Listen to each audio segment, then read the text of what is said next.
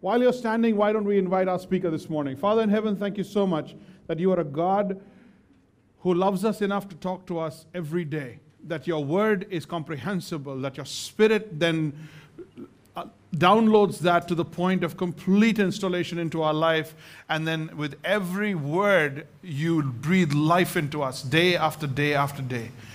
Thank you, Father, for those who have taken the trouble and effort to be here in your presence this morning. Reward them with the joy and the wisdom that comes from being in your presence. There are those who are online with us. Let them experience your presence just as much. Those who are here for the first time, let them feel the love of the Lord Jesus through your people, Lord God. Uh, you very clearly said, by your love for each other, they will know that you are my disciples. Spirit of God, be poured out in this place and, and speak to us through your word. Open your word that we see wonderful things out of it. In Jesus' name I pray. Amen. Amen. Please have a seat. You should have notes uh, on your on your chairs, or if you raise your hand, somebody will come running over to you and give you your notes. That's what it looks like. The notes are getting bigger and bigger, longer and longer. By the time we finish the series, there'll be a little booklet. And if you don't have a pen, the notes are useless. Please ask for a pen. Okay? I've ordered some fresh Covenant Life pens. They should be coming soon. In fact, they're probably being delivered today. Ready? It was a good service this morning at Transworld, at, uh, we're on Transworld Radio. It was a good service this morning at Noida. Lovely uh, time in God's presence there. Had a few new people also. That was really good. If you're here for the first time, you are an honored guest today. And I really hope and truly hope you'll give us the opportunity to serve you with our lives and uh, with, with, with this community that we have over here. I hope that you'll make covenant life your home.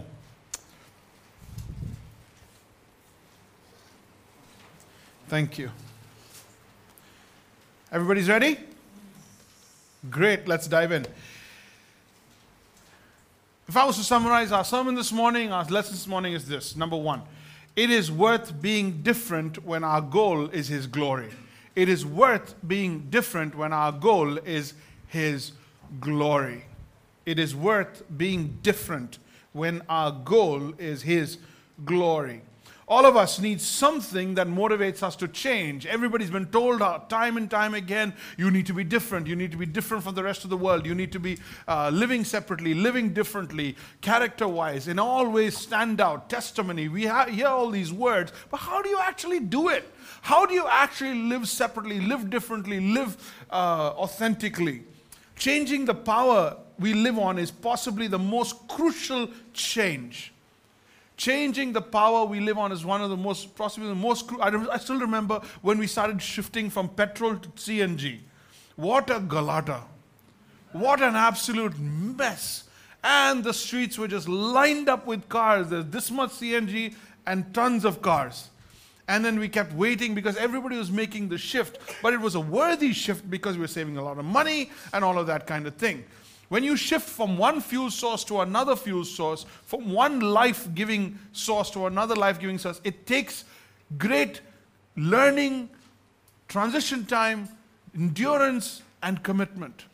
And God wants us to shift from living off the strength of the flesh to living off the Spirit of God. Living off the, the strength of the flesh to living off the Spirit of God. We're in chapter 4 of the book of Peter, 1 Peter, the letter. We've been talking about suffering and submission in suffering with a sense of understanding that God has a purpose, God has an all round purpose. Everybody with me so far? You remember all of this? Okay? As he explained that, understood that, unpacked that, he went into the whole issue of the different audiences. He spoke to slaves, he spoke to uh, uh, um, uh, employees, to, to, to servants, then he spoke to wives, then he spoke to men, then he said, All of you. Then he took a break last week and he said, Let's talk about Jesus. Jesus also suffered. Do you remember that from last week? Jesus also suffered what? Unjustly.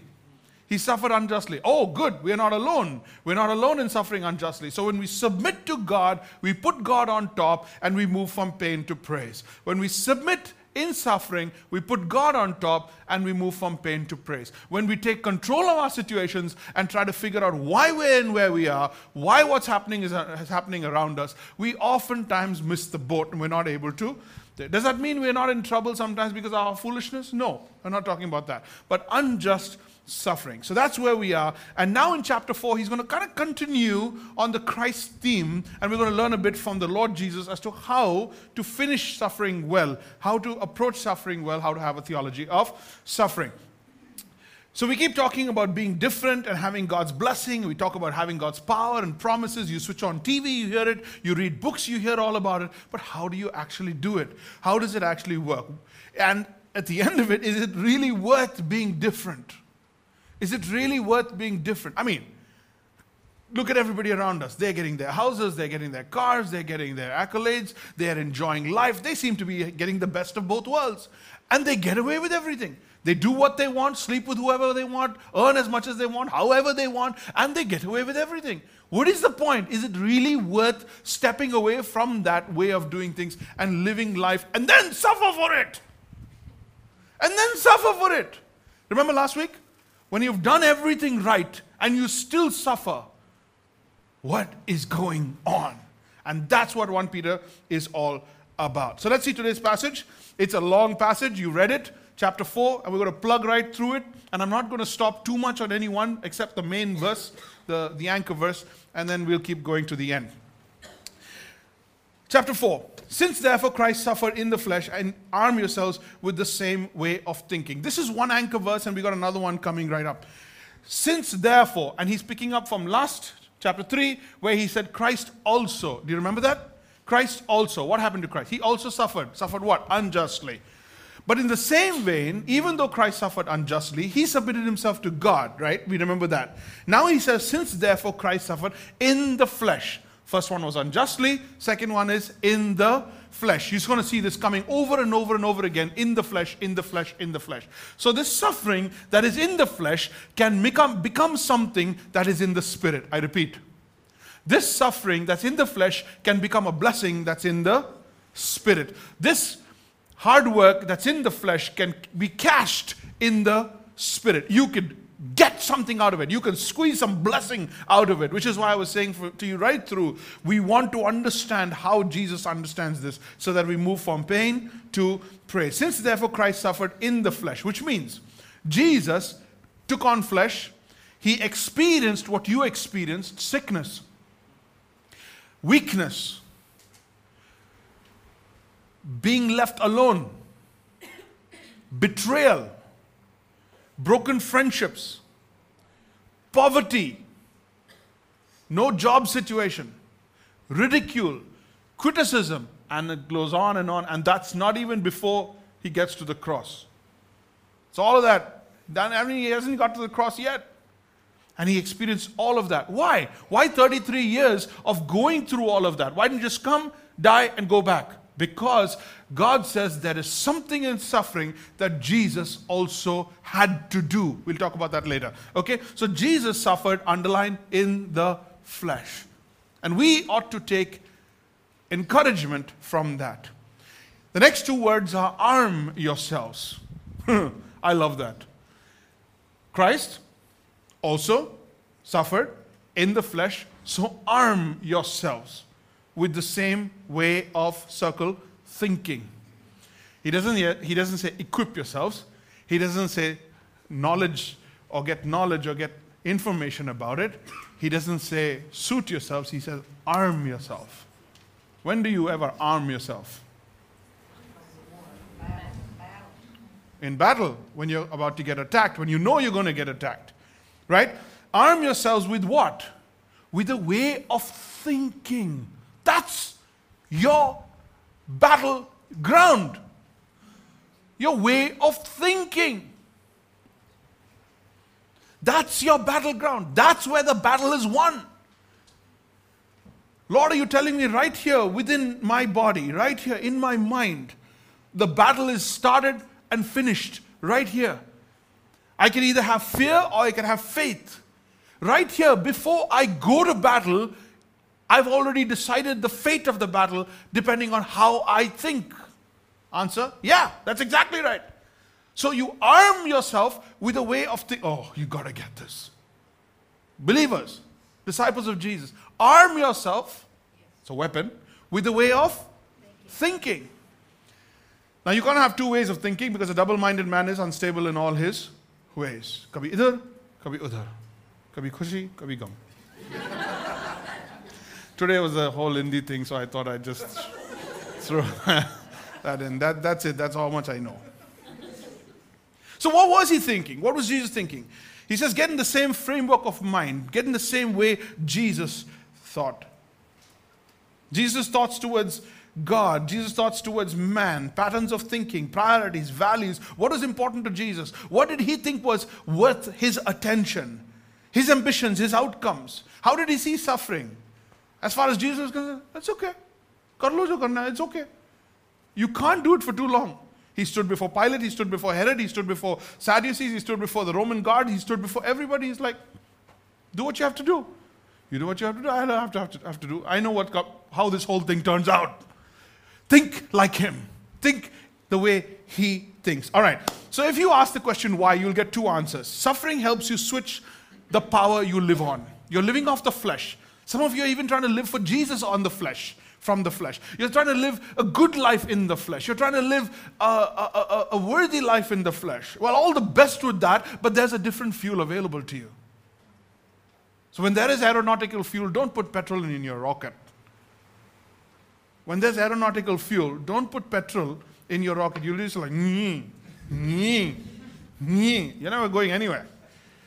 Number one, suffering helps you to switch the power you live on. Are you laughing there online? You better be. Number two, suffering helps you switch the name you live for. Suffering helps you switch the name you live for. So, two very powerful things change in the transition of your commitment to Jesus. Number one, where you get the strength to make things happen, okay? Where you get the strength for victory. And the second thing is who you're living for. When you're living for yourself, everything becomes about you. Every sickness, every loss, every betrayal, everything is about me, my, me, me, my, I, me, my. But when you're living for Jesus, when you're living for a name that you want to glorify, it shifts the entire focus. And of course, you don't take anything personally. So those are the two things you walk away with. Here's your anchor verse verse 1 and 2, verse 1b and 2. That's your anchor verse. And when we say something is an anchor verse, it means the weight of the meaning of this text, of this entire passage, rests in this one verse. Here it is. For whoever has suffered in the flesh, who has suffered in the flesh? Jesus and everybody else who follows Christ. Everybody suffers in the flesh, but like Jesus, armed like Jesus, with that way of thinking, whoever suffered in the flesh has ceased from sin. Some of your passages of scripture or your versions would say, is done with sin. Is done with sin. So ceased from sin. Why? So as to live for the rest of the time in the flesh that's in humanity in on the earth no longer for human passions circle human passions but for the will of god circle will of god. Major shift. Major major shift.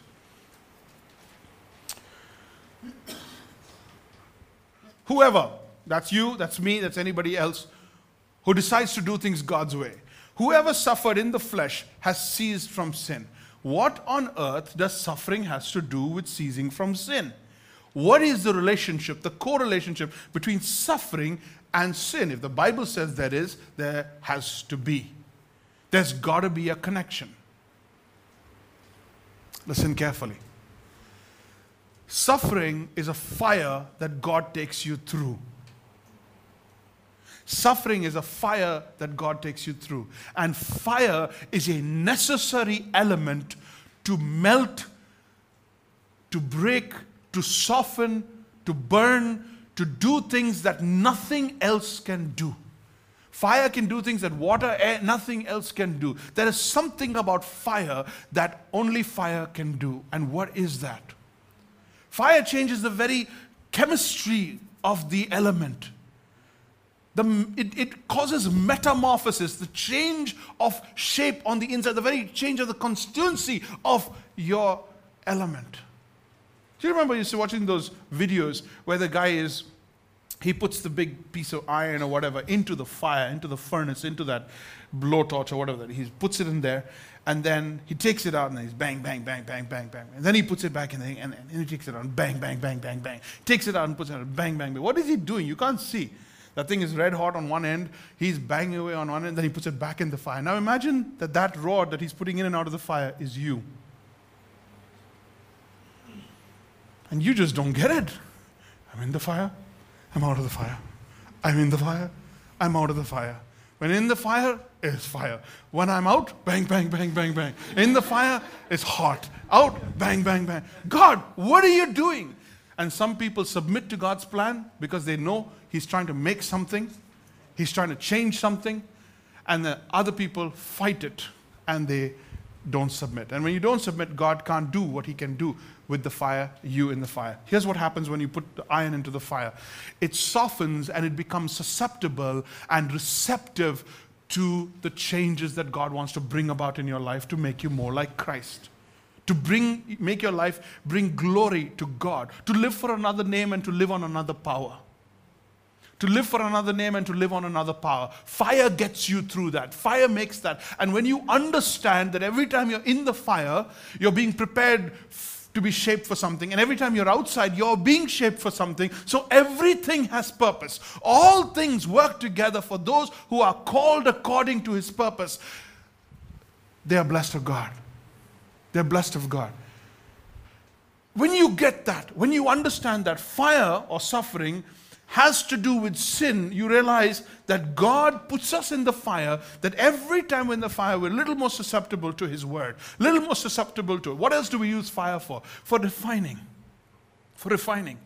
The more we put gold in fire, the more the impurities come to the top and you skim it off. And it comes to the top and you skim it off. And it comes to the top and you. And you're like, how much more? It comes to the top and you skim it off.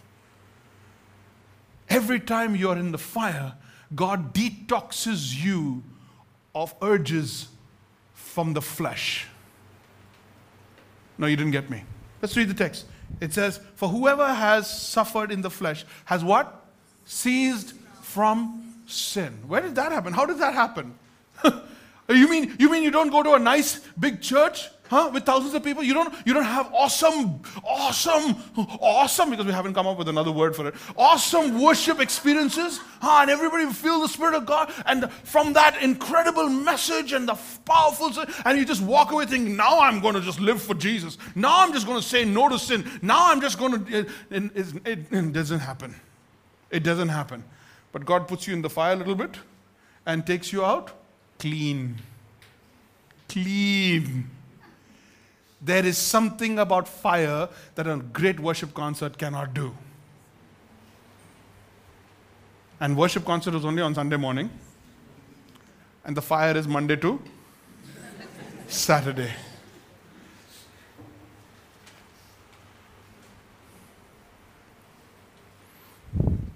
So as to live the rest of the time in the flesh, no longer for human passions so that the passions of the flesh don't drive you, the passions of the spirit drive you. God wants you hungry spiritually. God wants you fed spiritually. God wants you to, to, to, to desire spiritual goals and, and ambitions and, and, and accolades and, and, and value spiritual things. Why? Because you're in the flesh for a few years, you're going to be in the spirit for many years. Many, many years you're going to be in the spirit. You're going to be flesh for a few years. You're not, you're not getting me. Jesus is preparing mansions for your spirit. And for your body, we are preparing a grave. Wrap your brain around that one. They cut a little hole in the ground, which they will reuse, but they don't tell you this. Some cousin is going to reuse it, but they don't tell you this. They cut a hole in the ground and they lie you there, and they don't even move you from there. That's it. And they stick a stone or something there, epitaph, and say, Here lies so and so. And that's redeemed. His soul is gone. This is it. That body, that body, that $8 stack of chemicals with 70% water, that body is what we're living for. What we're dressing, what we're parading, what we're feeling. That body is telling us how to live this life so that the eternity, I'll be saying, but my body told me that. But, but my body, at that time I was feeling, but my body, told, yeah, really? Where's your body? I left it back. Why you didn't bring it with you? No, it's not eternal. It's not worth it. Go get it. It's corroded. You get what I'm saying, right? You get what I'm saying? A grave for your body and a mansion for your soul. So God has a sense of what He's trying to do here when He says, I want you to get hungry spiritually, and the hunger that you have in your flesh, kill it. Seized from sin. Suffering gets rid of that. Suffering is good. Suffering is good. Put off your TV, close those books that are telling you that suffering is not the calling of the believer. And listen to what Peter has to say and say, suffering is going to be part of your life, therefore don't be surprised. He's going to tell you that in just a bit. But Jesus armed himself with a thinking, and that became his weapon to go through suffering. Jesus went through two types of suffering 33 years of experiencing what it's like to be you and me, so that he can be a worthy high priest. And then six hours on the cross, giving his life, shedding his blood, so that you, can, you and I can come to God and write a new covenant with his blood. In all of his life is basically suffering, and with all of his life, he changed the life of millions and millions and brought glory to God. So if he suffered, we will also suffer like him. And if he's glorified, we will also be glorified like him. Suffering and the willingness to cease from sin are connected. You don't get the desire to be holy from preferences and appetites. And he has suffered, he, and he has ceased from sin, is what suffering brings about, right? So suffering detoxes me from fleshly appetites. What does suffering do? Suffering helps a believer switch from living in the flesh to living on the spirit. I know you like the phrase living in the Spirit, but I'm talking about on the Spirit, living on a new fuel. Living in the flesh, that is under the control, but living on the Spirit is being led by, driven by, written by the Spirit. Moving on. So now let's just plug through this passage, which basically unpacks what this anchor verse has just told us. Verse 3 For the time that is past suffices from doing what the Gentiles want to do. The word Gentiles is the word from the Greek word xeno, from which you get the word xenophobia, which just basically means other.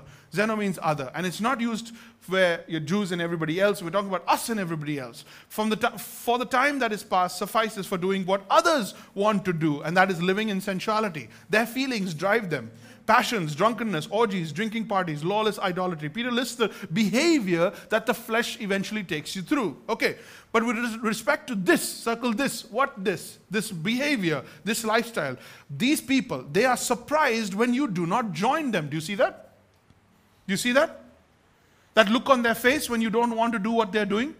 When you don't want to sleep with them, when you don't want to party with them, or you don't want to, and you come off looking like an absolute you know, what planet are you on? Why, why don't you want to be part of our lives? Why do you want, want to loosen up, buddy? Well, what's the point of being all holy, holy, holy? That's when they remember three holies are appropriate. right? With respect to this, they are circled surprised when you do not join them in the same flood of debauchery, and they ha malign you. That's fun. That's precious. So you have people who do what they want, live in debauchery, right? You don't. You set yourself apart. You come here. You are different from them. You struggle to be different. You pay the price to be different. And then they malign you. And their opinion matters. Seriously? This? Look what happens to them. With respect to this, they are surprised when you do not join them in the same flood of debauchery and they malign you. While you're feeling sorry for yourself, read verse 5. But they will give an account to him. Who him? The one who is ready to judge the living and the dead. Why living and dead? Who's he? Who dead is he talking about? Remember last week where Jesus died and he went and preached to those who have ceased to live in the flesh? They are now beyond the flesh because those who are in the flesh and those who have lived beyond the flesh, both are under God's control, both are under His judgment, and God's will for their life is beyond the flesh. Did you get that? No, no, I don't think you got that. You got it?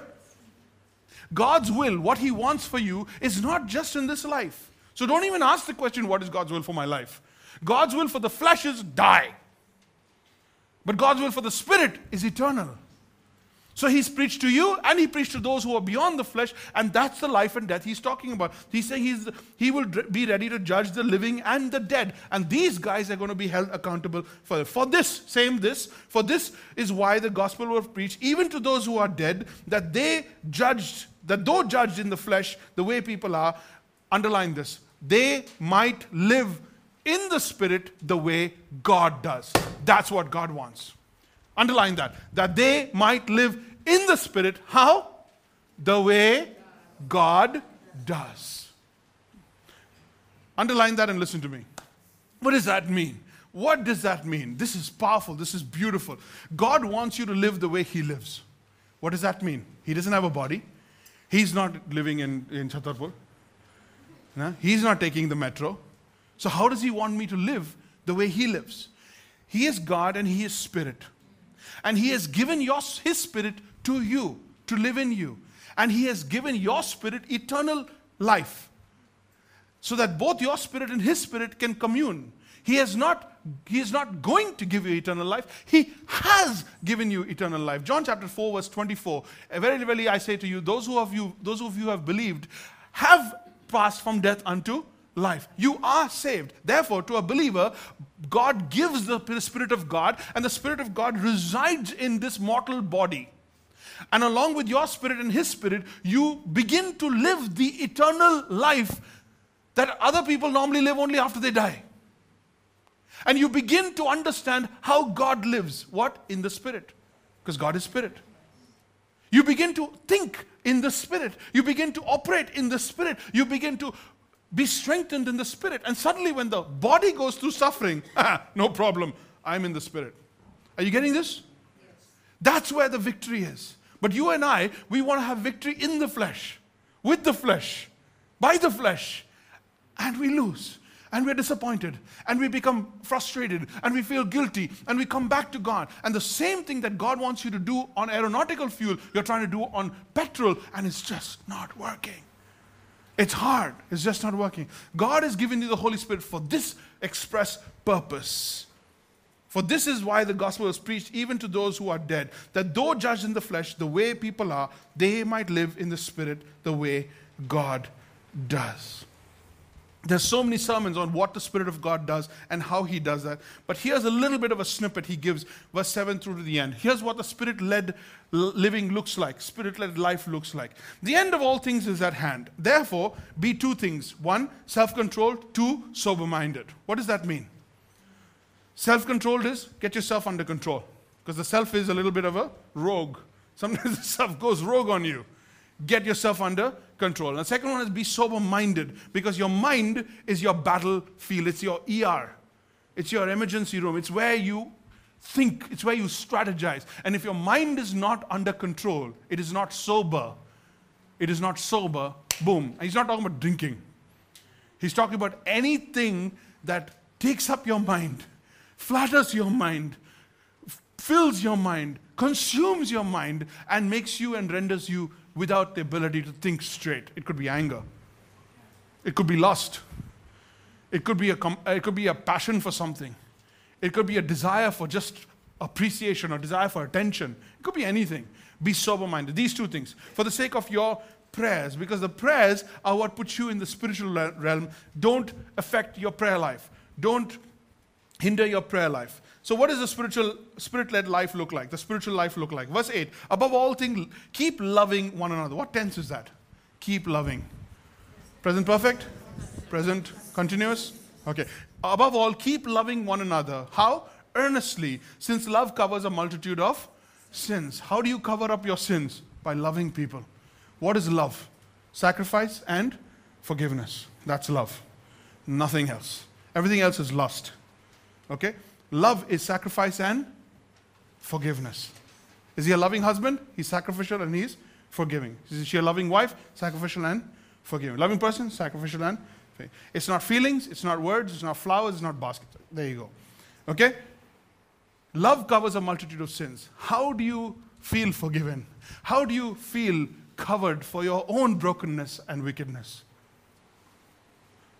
By covering for other people's brokenness and wickedness by being ready to forgive, by letting go easily and not letting holding score, letting everybody else's brokenness hang in there for you. You got that. Love one another earnestly. Number nine, verse 9. Show hospitality to one another without grumbling. Why did he have to put those last two words there? वो छोड़ देते मजा show hospitality to one another that's very that's so nice but without grumbling seriously he's talking about the five minutes before the guests arrive and the ten minutes after the guests leave when the whole family's life is at stake here because the guests are about to, they're coming up, they're coming, they're coming up, they're coming up. Open your lives and open your homes. Open your lives and open your homes. You've got nothing to hide. A spirit led life has nothing to hide, it always has much to give. It, all, it is never interrupted because people can't interrupt a life that's led by the Spirit. I love that. I could go on on that one. 10. As each has, a, has received a gift, use it to what? Serve one another as good stewards of God's varied gifts. So serve one another powered by grace. When you serve it powered by the flesh, you're going to get frustrated. You're going to want them to say thank you 40 times after you do it. You're going to want somebody to recognize it. And when the church doesn't recognize it and people don't appreciate it, you're like, oh, there's no point serving here. There's no point in this church. I don't want it. Have you heard that before? I have. That's what happens if you do it in the flesh. But when you do it in the spirit, you can keep going till Jesus comes and you don't need anybody to tell you how. Okay, as each has received. Verse 11 Whoever speaks as one who speaks the oracles of God. If you open your mouth and you're a spirit led person, you're going to speak on behalf of God rather than on behalf of the flesh. Got it? I can get into examples, but you know what that means and unpack it as you go forward. Lastly, he says, Whoever serves as one who serves by the strength that God supplies. Again, he's gone back to service because that's what you're going to do with your life. Serve according to the grace that He gives you, the enabling grace. Serve according to the daily strength that God supplies. How? In order that in everything God may be glorified through Jesus Christ. That's the goal. That's the goal, that He would be glorified. Live a life of service on God's daily strength. To Him belong glory, dominion forever and ever. Amen. So he wraps that text up and then he goes back to talking about a philosophy, a theology of suffering and to have a perspective on that. Spirit powered perspective on tough times. A spirit powered perspective on tough times. Verse 12, word 1, beloved, circle it. Circle it. Before you forget that he's not, he's not talking to the whole world, he's not talking to humanity in general, he's talking to you and that you are loved. That you are loved. How do you feel towards people you love? You trust them. Who are the people you trust? Those you love. Are you with me? So, beloved, beloved, don't forget that. Okay, let's jump in. Beloved, do not be surprised. Mm-hmm. Do not be surprised at what? At the fiery trial when it comes upon you to test you. Peter's saying, close those books, switch that TV off, whatever you've been hearing about your new theology or newfound revelation about suffering, get with the program. God wants you in and through suffering. Why? Because suffering is a fire. Suffering is good. Suffering can be trusted. If you hear one thing from this pulpit, when you're in Jesus' hands, suffering can be trusted. You go under the knife of a, of a skilled surgeon, you trust him.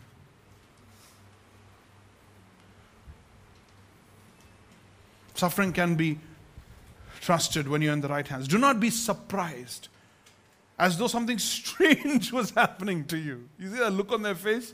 We're like, how? How could this? Jesus was supposed to take every care of everything. Jesus was supposed to carry me. And all their quotes and phrases and all didn't work out at this point because it all fell apart. Their theology of suffering didn't quite pan out. Here's what he's saying two things, very, very simple. Don't be surprised, don't be confused. Don't be surprised when you're tested. Don't be confused when you're trusted. Don't be surprised when you're tested. Don't be confused when you're trusted. Let me unpack that for you.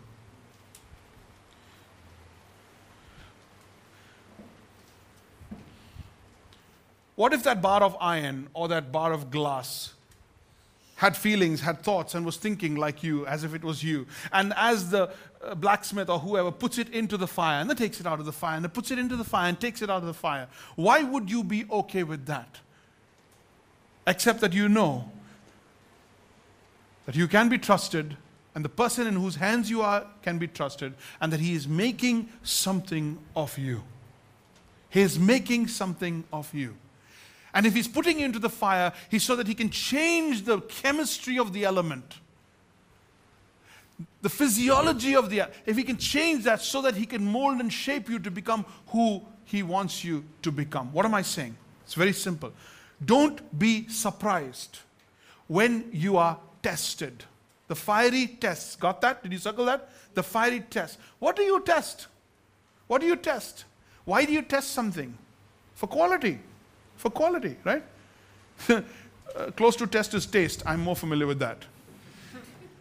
so I cook a lot, and when I'm cooking, you taste. You taste. I mean, that's what the chef told you to do. Taste, taste, taste. Three times he said. You're not God, you just throw everything together and voila, at the end, you know, like, it all came together, fell out of the shelves. You put something together, you taste it. You put something together, you taste it. Let's go to testing. You're building something, you test it. You're building something, you test it. You shake it, you test it. If you are being tested, you are being built. God's working on you. He's got his eye on you. And you're passing a quality test, an efficiency test in God's hands. And if you know that you are being tested because of this, that God is at work in your life, then you know that you can be trusted with pain. Why does God allow someone who's put their faith in Jesus to have cancer? To have horrific, hurtful, painful illnesses. Not just a weekend, long hours, years of pain. Why does God put a difficult, unhealthy child or a, or a, or a broken child or physically, or mentally handicapped child in the family of a believer. Why would God do that? And every part of you wants to fight it because you think heaven must be on earth, and if I have Jesus in my life, everything must be perfect. Why does God do that? Because He believes He can trust you with suffering. if you don't trust that element, that it will withstand the heat of the fire, you won't put it in the fire. If you put it in the fire, it's because you trust the strength of the element. God trusts you with suffering. Don't waste his trust on you. Suffer well. Suffer well. Soon you will, I will probably lay that body to the ground. I will say, okay, bury it. Your family will cry and you'll be jumping up and down in heaven free from that pain free from that hurt free from that from those problems forever and ever and ever and ever. And there will be no more crying. There will be no more parting. There will be no more sickness. There will be no more heartaches. There will be no more disappointments. And never guilt again. Forever and ever and ever and ever. So how's the next 25 years looking for you just want to do it? Shall we just do it? Come on. Give me, give me, give me what you got. Yeah? And the older you get, good news. So shorter time. Shorter time. The young people will be saying, oh gosh, I still got a long way to go. All right, let's move on. So when you get that, my dear brothers and sisters, you can party on earth. Rejoice. Rejoice. Verse 13. But, circle, rejoice. And then the next line says rejoice again. So there are two rejoices. It's like re rejoice. Shut up. Write it down. This is wisdom from God. Write it down. Re rejoice. You rejoice twice. You rejoice twice in two different contexts. Let me explain. One during suffering and one after suffering. One during suffering and one because you suffered. One during suffering, one because you've overcome suffering. You don't believe me. You're looking at me like you don't believe me. It's there. Verse 13. But rejoice in so far. You like that word? In as much. In so far as you share Christ. So rejoice in the fact that you're not alone. Christ also suffered. And if Christ suffered, you're going to be glorified along with Christ because Christ is also glorified. You know what is coming after that. You know that your body is going to go to the ground. So any suffering could go what? Another 30, 40 years? Max? Max? That's it. Okay? You know what's coming, therefore you rejoice that you are partners with Christ in suffering. Okay? If he suffered and counted for good, your suffering is going to count for good. He's going to make it count for good, for all things work together for good, those who are called according to his name. Second rejoicing happens in the second line that you may also rejoice and be glad when his glory is revealed. Peter's telling you that Jesus is saying that after suffering comes, say it glory. Jesus is telling you that after suffering comes Glory. Jesus is saying is after suffering comes glory. If Jesus suffered and had a proper theology of suffering, is because he knows that when everything is laid on the line, God will lift you up and God will glorify you. Where there is where there is pain and suffering, where there's a cross, there is also resurrection. Where there is pain and suffering, where there's testing, there's also glory. And if you shared with Jesus in his suffering, you will share with him in his glory. So everyone going through on earth smiles and rejoices in their suffering because they got a tupper, they got a stamp on their head saying they're headed for glory. Amen. They're headed for glory. So rejoice not only in suffering, but rejoice after when glory is revealed. If you're insulted for the name of Christ, you're blessed. You're blessed. Verse 14. Why? Why are you blessed? Because you have, you know what that tappa is called? You know what that stamp is called? Look at it. The spirit of glory. Oh, I just saw it for the first time this past week. I've heard it many times, but it just it just came alive to me. This, you have the spirit of glory. No, no, no, you're not getting it. You write it down, I'll tell you. You're not getting it. A person who's suffering with Christ has what on top of him? The Spirit of glory. What is the Spirit of God? The Spirit of God is God's earnest, God's down payment, God's investment, God's down payment on you saying, He's mine. He's mine. He's going to come to eternity with me. He's mine. Everyone who has the Spirit of God is going to go to where God is. The Spirit of God is going to be is going to take you back to heaven to where you rightfully belong. So He's left the Spirit on, of God here on earth with you until the time that He comes back to take you to be with Him. You know that story. You know that story. Okay. Everyone who's going through suffering has the Spirit of glory on them. Because they're going through suffering, they know they will also share in His glory. What a theology to have of suffering. What a strength. Does it make it easier? Uh uh-uh, uh no. Does it hurt any less? Uh uh-uh, uh, no. Is going to take it away if you obey it, understand it? No. Because when you go to buy a gold ring, you want pure. You want pure.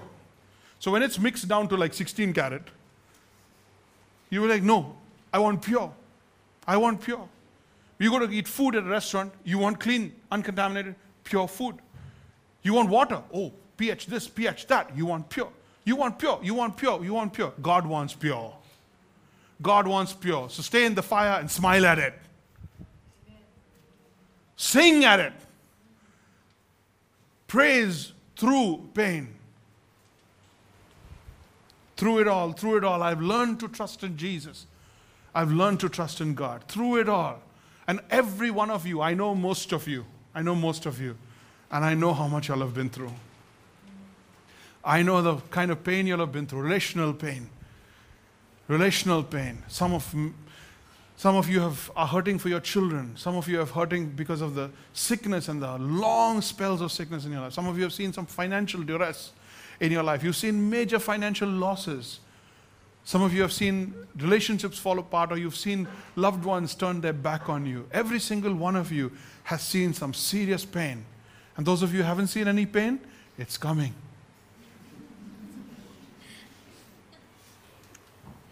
Take notes. Rejoice that you share in the life Jesus got. You suffer, he like he suffers. So let none of you, verse 15, suffer as a murderer or a thief or come on, let's not suffer for that. But let's suffer for this. If anyone suffers as a Christian, a Christian, a in Christ, the name Christian, let him not be ashamed. Why? Let him glorify God in that circle, name. Let him glorify God in that name. Okay, what did I say right up in the beginning? The answer to the two whys you learn to suffer, or suffering will lead to changing your fuel tank. You'll move from living on the flesh to living in the spirit. Suffering does that to you. And number two, it'll give you a, a name to live on. We talked about that as well. So suffering would not do, uh, suffering for doing wrong is not what we're talking about. Suffering for allegiance to Christ is, is what we're talking about, his name. So let's, let's, let's end this. Let's, let's close this. Here's a positive verse, but it's been misused. Let me warn you, it's been misused. Oh, pastors can really misuse, teachers can misuse scripture. Have you I don't know if you've heard this phrase, verse 17. For it is appointed, for it is time for judgment to begin at the household of God. God. Have you heard that? Have any of you heard that? They just stopped right there in the middle. It's halfway through the sentence. And they make it because you got these two extremes, right, on TV and everywhere else. You got these people who are like, "Oh, grace, grace, grace, grow forward." God, Jesus didn't even remember your sin only. He has no recollection. He's dreaming. Although, as you are, just walk into heaven. You got that lot, and then you got this lot: judgment, judgment, judgment, judgment, judgment. They're more happy you're going to hell than that uh, they're going to heaven. And they're like, all everything's about law and judgment. Come on. You're two extremes, right? And these people have taken that one and said, hey, for it is time for judgment to begin at the household of God. Yes, it's true, but it's only half the sentence. And the beauty of this passage is actually very, very encouraging. Look at what he's saying. Judgment is good, judgment is the fire. Judgment is the fire. And when you're put through judgment, you're put through a test. What are you judging? You pick up one apple, pick up another apple, you're picking a good apple, bad apple. You're judging quality. You're judging quality. And judgment is good. It is a check on authenticity. It is a check on quality. And what have I been saying the last few weeks? Covenant life, we want to be genuine. We want to be real. If you say you're a follower of Christ, either you really are or you're not. If you say you're saved, show the fruit that you are saved. If you're possessed by the Spirit of God, there should be fruit that the Spirit of God lives in you. Become genuine, become real. We don't want anybody in between. We want people who are either Christ is Lord or about to be Lord. Remember, I said that? So we've been talking about that. So when you talk about judgment, judgment begins in the house of the Lord, it begins in the family, right? That's not what he's saying. He says judgment begins in the family, and that means the suffering that brought about that judgment, the suffering that brought about that becoming genuine, that becoming pure, that suffering was given to God's family. And he's saying that if you, the family of God, remember beloved, which verse? Verse 12? If the beloved have to go through suffering, to be purified, to be genuinized. दूसरों को क्या हालत होगा That's what Peter is saying. He actually says, दूसरों का क्या you don't believe me. You never believe me. Look at this, verse 17. For it is time for judgment to begin at the household of God. And if it, circle that, if it begins with us, what will be the outcome of those who do not obey the gospel? If God uses suffering to purify the good ones, bad ones,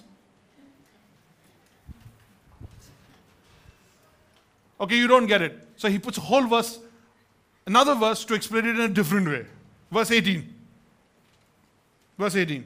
Here's an explanation of the same verse, but in a different way. Said another way, he says, And if the righteous is scarcely saved, the righteous fellow, if he is barely saved, if he's going to make it into heaven like that, just but what will become of the ungodly and the sinner? Don't, don't, don't get shaken up by what they're saying. Don't get shaken up by the world's view of you. The world is not going to exist long enough to have a view of you. God is going to have an eternal view of you. And you are going to be with Him forever. You have been given one life. This life will soon be past. And only what is done for Christ will last. And He's given you one body. Some of you think that's a mean joke. At least you could have changed the body four times. At least you could have given me some options. But He's giving you one. That's how less He thinks of the fleshly life. They give you one body. You don't like it, it's okay. It's not for long. Just wait till I see, see what I got in store for you in eternity. Come on, get with it. Get with what Jesus is saying here. Therefore, Therefore, right? Don't think about others. Don't get worked up about others. Don't get jealous of others. Others who seem to have it all together, who get away with everything, who have the option of living for the flesh and doing whatever they want, who get, on, get off on Sundays, they live however they want, no guilt, no hypocrisy, and they come out on top. They don't feel guilty about anything, about pampering themselves. They're not disqualified by their. What do you do with them? What do you do with those friends, huh? What do you do with those people all around you? Whole day, Monday to Saturday. Answer leave them to God. Leave them to God. Verse 19. Therefore, let those who suffer according to God's will, underline it, entrust their souls to a faithful. Oh, that's beautiful. What do you do? What do you live in living in a world? Come on, what do I do? Entrust your soul to a faithful creator. We saw that about Jesus in the previous passage. Jesus, he entrusted himself to God. Now Peter is saying, do the same thing. You entrust yourself to the faithful creator while doing good. You keep doing good. You stick with it. You stop grumbling that you did everything right and you're still suffering. Let God take care of that. Leave it to God and trust yourself. So, let's close on this. It is perspective. It is a mature perspective that's going to give you this understanding. My brothers and sisters, as a pastor, I have only one desire and one assignment, and that is to put you in a context, put you in a climate where you will grow spiritually so that you can have the perspective, so that you can surrender to God, so that your life will live on His power and live for His name. Did you get that? So it comes back to church. And it comes back to small groups and it comes back to Bible study. And if you come here on Saturday morning, it's a beautiful sight. We've got these circles of tables and the guys are sitting around. They've got the word open and they're getting into the word and they're loving the word. And there's, it's, it's a lovely sight. And we've got that. But not all the guys at Waterline. We're trying to look for other options where the men can get together. The women are already in small groups. How many small groups do we have? Evelyn's gone out. We've got about what, four or five?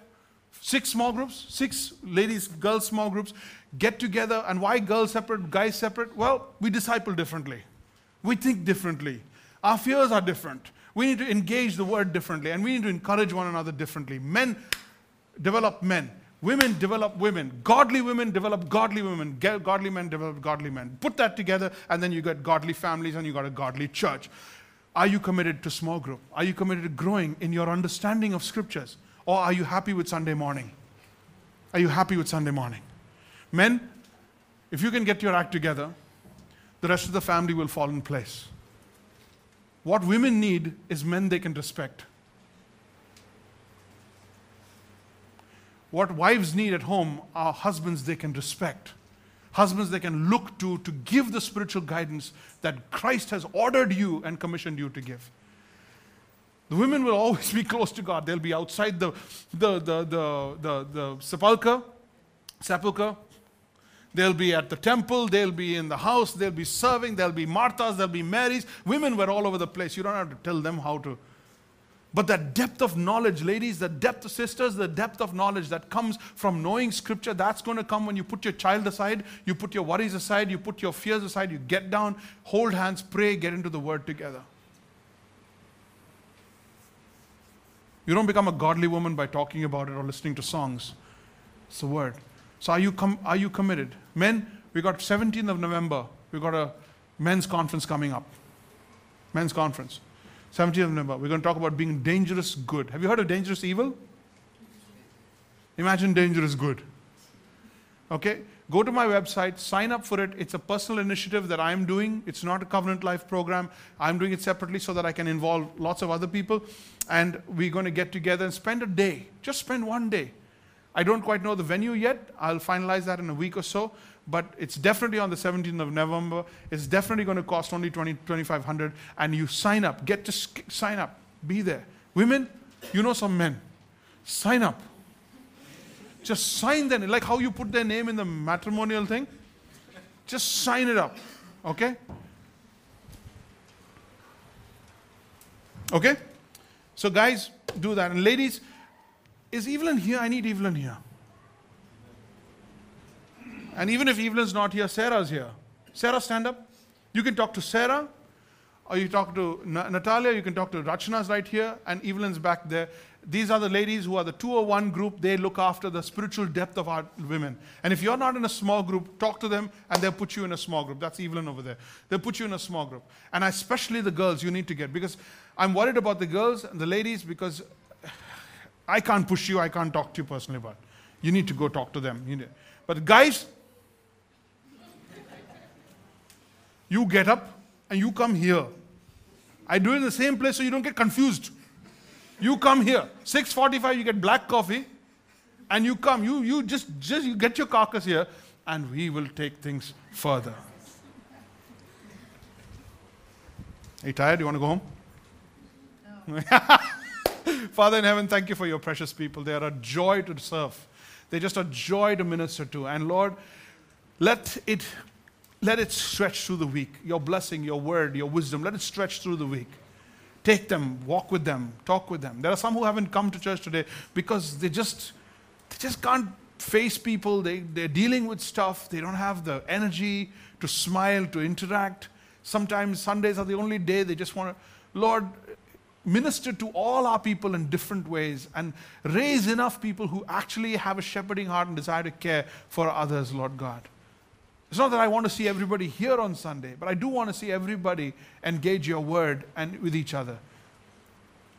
Next, we're going to talk about pastors and how pastors need to understand suffering and in the context of suffering how do they shepherd others and lord as we look at that test would you would you warm and and and and, and move our hearts to feel for the spiritual life and the depth of other people because if we are mature we'll have a good theology of suffering if we suffer well we'll glorify that name and then we'll be in line for rejoicing in heaven May the grace of our Lord Jesus Christ, the love of God the Father, fellowship of the Holy Spirit rest and abide with each and every one of us through this week and even forevermore.